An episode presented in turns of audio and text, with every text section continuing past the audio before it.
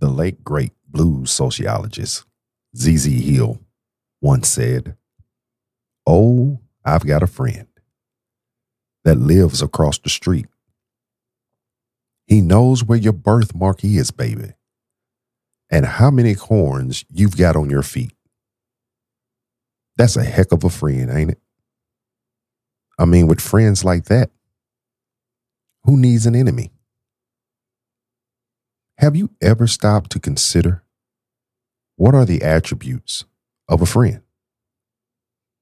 Have you ever made this statement or a similar statement? I'm too good of a friend to be treated this way. I have. And if you listen to this episode of the Essential Discourse, I'll share with you three things you can apply to your life that will free you from one sided friendships, false friends, and teach you what attributes a person must have to be considered a friend.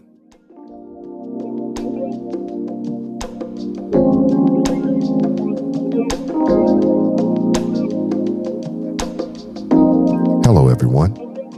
I'm Bruce Smith, and you're listening to the Essential Discourse Podcast. Our show is a critical examination of Black culture, specifically taboo topics that are embedded in our culture, which directly or indirectly affect our points of view, behaviors, and relationships.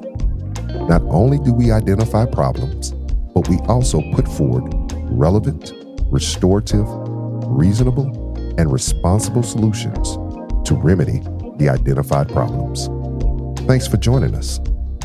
Let's return to the show. Number one, you don't need a lot of friends.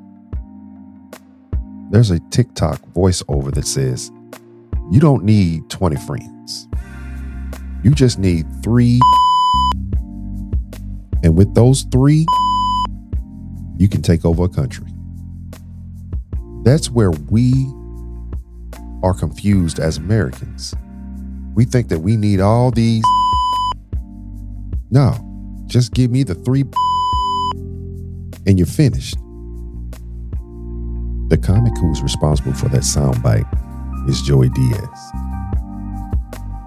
I've spoken similar words to my kids, colleagues, soldiers, and etc. over the course of time. Truth be told, I couldn't speak these words unless I had experienced the truth of the content. Growing up, I always wanted to be liked. I wanted to be popular, included, valued, and gazed upon as trustworthy. Naturally, when those things didn't happen, I wondered, what's wrong with me? Why don't they want to be my friend? This was a big deal to a kid that grew up having no one in his age group around. My friend lived about 20 miles away. I had no siblings for the first 11 years of my life. My parents either couldn't or wouldn't support my extracurricular activities. And on top of all of that, I was extremely insecure about my appearance. It wasn't until I was in the 10th or the 11th grade that I began to find myself amidst all the uncertainty. It wasn't until I went to college that I truly felt comfortable in my skin and with who I was as a person. This confidence led me to locate my three bad and a bunch of associates I ignorantly labeled friends. The same thing happened when I transferred to a different college. My childhood friend transferred to this school as well, and I found another bad. And two, I found more associates. This brought my total number of friends to about five. That number hasn't changed in over 30 years. What has changed is that I now correctly identify associates for who and what they are. I didn't arrive to this place overnight. I had to do the painstaking work of evaluating those I had given the title of friend to. What I discovered in this assessment was that my loyalty, concern, willingness to give and B was not being reciprocated. How did I arrive to this conclusion? Well, I had to ask myself the same question TLC asked my generation in 1992 with these lyrics What about your friends? Will they stand their ground? Will they let you down? Are they going to be low down? Will they ever be around? Or will they turn their backs on you? I know some of you hardcore listeners out there, that might be too bubblegum for you. Well, here's what MJG of the legendary group 8 Ball and MJG had to say about the subject. I'm thinking about hard times, freeing my mind. Who in the gonna be my crutch? Holding me up, helping me out, making sure that I stay in touch. Where do I sleep? Who do I turn to when I be low on my cash? Who am I down with when 50 talking about kicking my Who is my friends? Who is my foe? Who do I ask when I want to know something about something, but I don't know nothing? My ignorance is keeping me out in the cold. Who do I call on when I need a ride in somebody else's car? How do I get to point A to B if B is just too far? Where can I get a loan? And where can I use the phone? Who's going to permit me to make a decision to come up in a house and live? Will I forever be paying my dues? Will I forever be singing the blues? Where will I find a shoulder when I want to lean? Know what I mean? When I'm needing some justification, stuck in the same location. Who is the friend who's helping me? Who's the buster that's hurting me? Who can I trust? Will you be there when the going gets tough? Or will I be hanging with in the dust? Who wants to share my load when it's too heavy to carry? Or will I go crazy pulling the load alone? So, what's the point? Well, the point is this more than half of the folk you refer to as friend, your friend, your boy, my man, your girl, sis, they're nothing more than pretenders at best. And you should seriously appraise the value you place on these people for your life's sake. Look at the value that you place on them versus the value they place on you in regards to their lives. You quickly discover that you've been fooling yourself and you've overestimated your importance to them.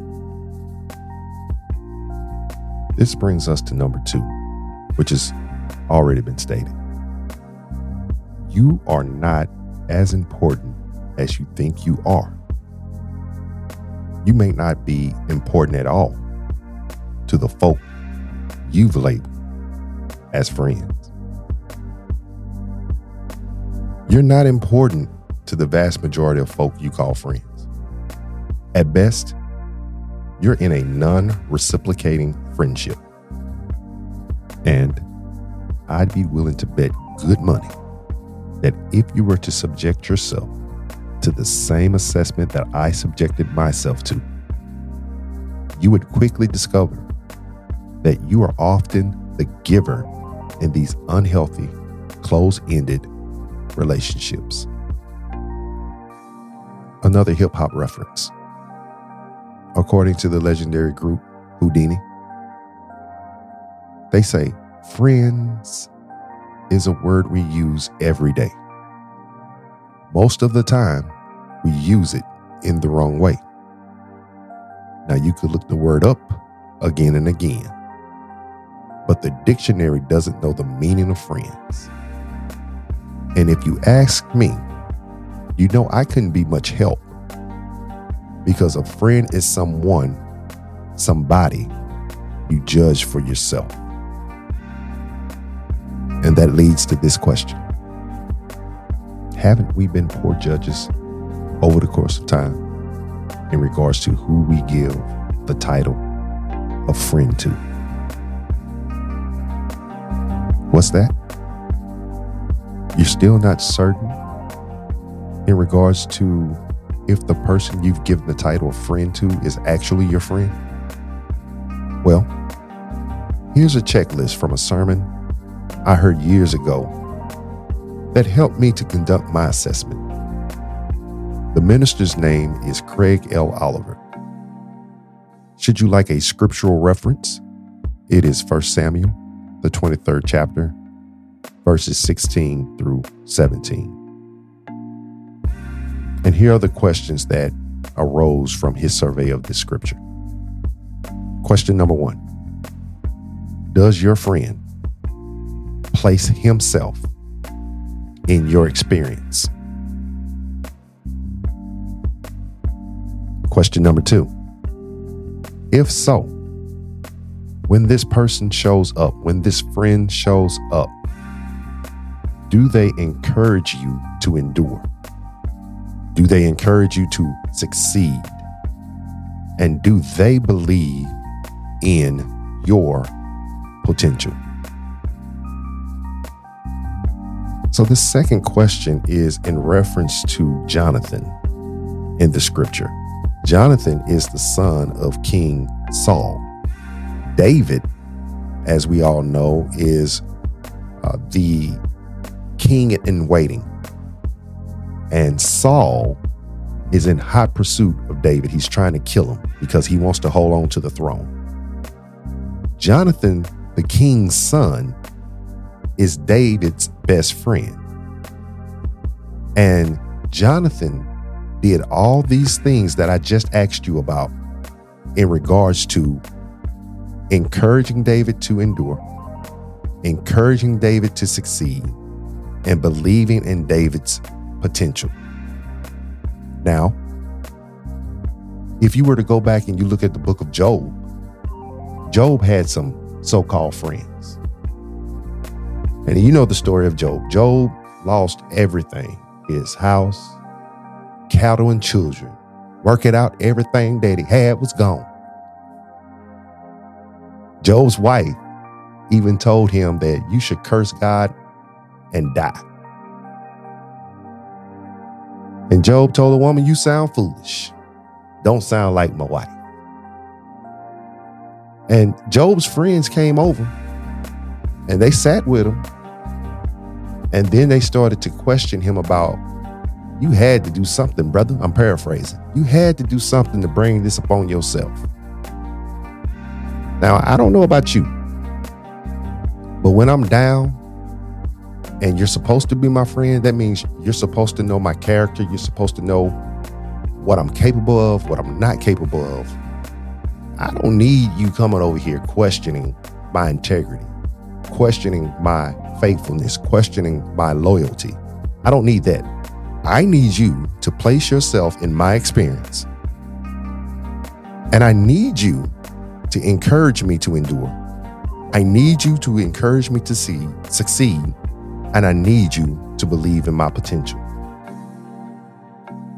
And here's the final question or the final point from that sermon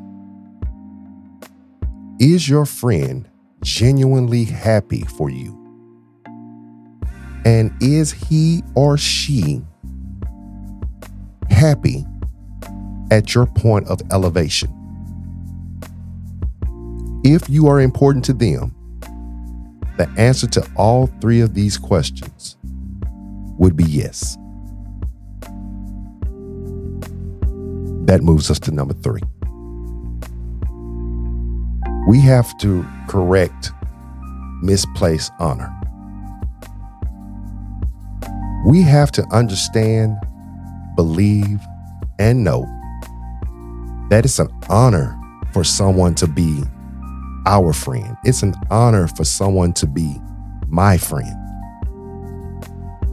And subsequently, we must carry ourselves in a manner that supports the following mandates. Mandate number one expect and demand what you give to others from the same people. If I'm loyal, if I'm trustworthy, if I say good things behind your back and tell you the truth to your face, that's what I expect in return from you. Number two, alignment and our circles.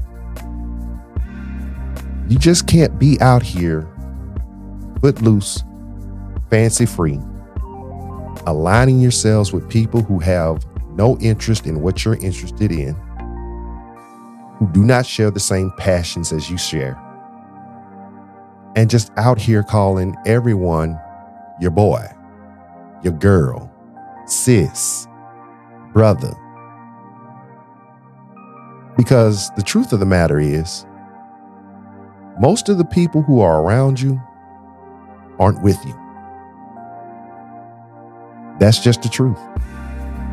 So you have to get aligned with people who have the same passions, the same vision, not the exact same vision as you have, because understand that your vision for your life and my vision for my life are different. However, the pathway in which we get there is similar.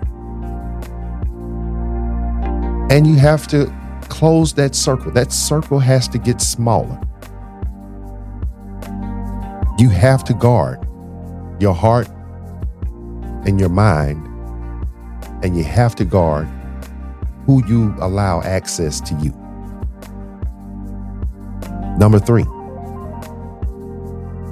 we've got to recognize and understand the difference between being loyal and being a fool.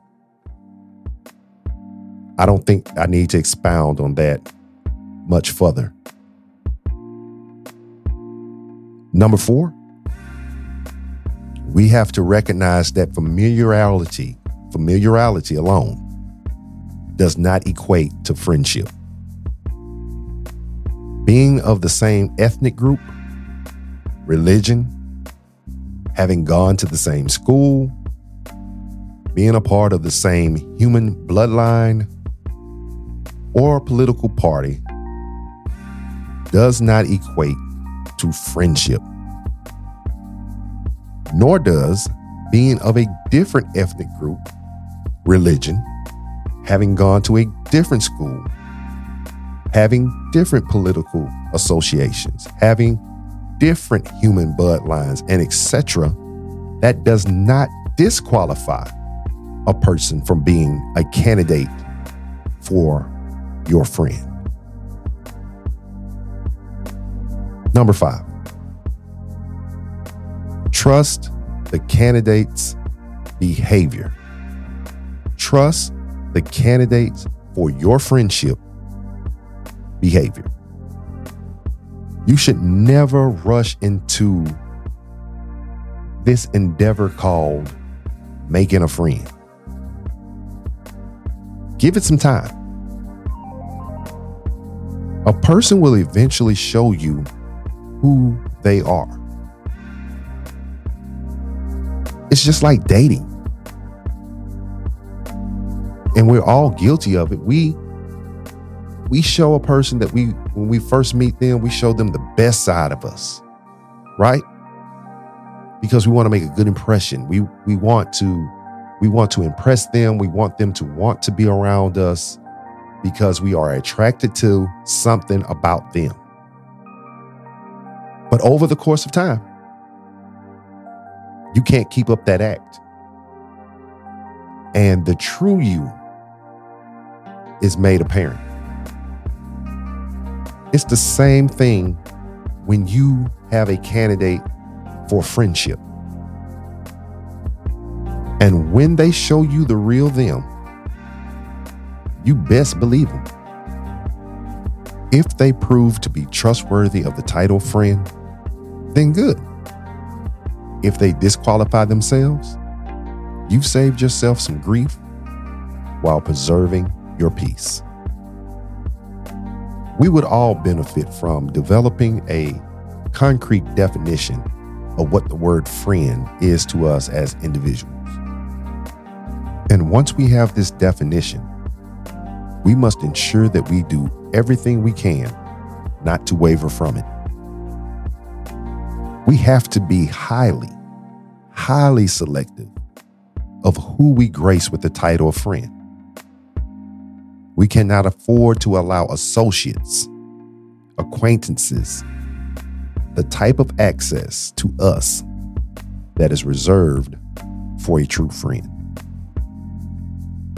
I encourage you to let the following be the foundation for your development of your definition of a friend. Proverbs 12 26, the A clause states, The righteous chooses their friends carefully. That's Proverbs 12 26 and the A clause. Proverbs 18, verse 24, also the A clause, states A person with too many friends comes to ruin, but there is a friend that sticks closer than a brother. Again, that's Proverbs 18, 24, the A clause. And finally, there's Proverbs 17, 17, also the A clause, and it states that a friend loves at all times. Proverbs 17, 17, the A clause. I want to quote S.E. Hinton. He is quoted as saying, If you have two friends in your lifetime, you're lucky. If you have one good friend, you're more than lucky. I am both lucky and more than lucky. How about you? Well, that's our show. I want to thank you for listening to us, taking the time to invest into our show and engaging with us. It is much appreciated. Hey, if you enjoyed the show, recommend us to someone whom you think could benefit from the content that we discuss. Also, drop us a comment on one of our social media platforms or on our website. We look forward to hearing from you. And finally, consider joining our community. By joining our community, you'll be notified of new episodes and featured guests. You'll also receive our free newsletter and instantly become eligible to receive thank you prizes from Essential Discourse. All you need to do is subscribe and ensure that our communication to you makes it into your email inbox. You can subscribe at www.edpshow.com until the next time, be kind to yourself and even kinder to others. You've been listening to The Essential Discourse with Bruce Smith. Peace.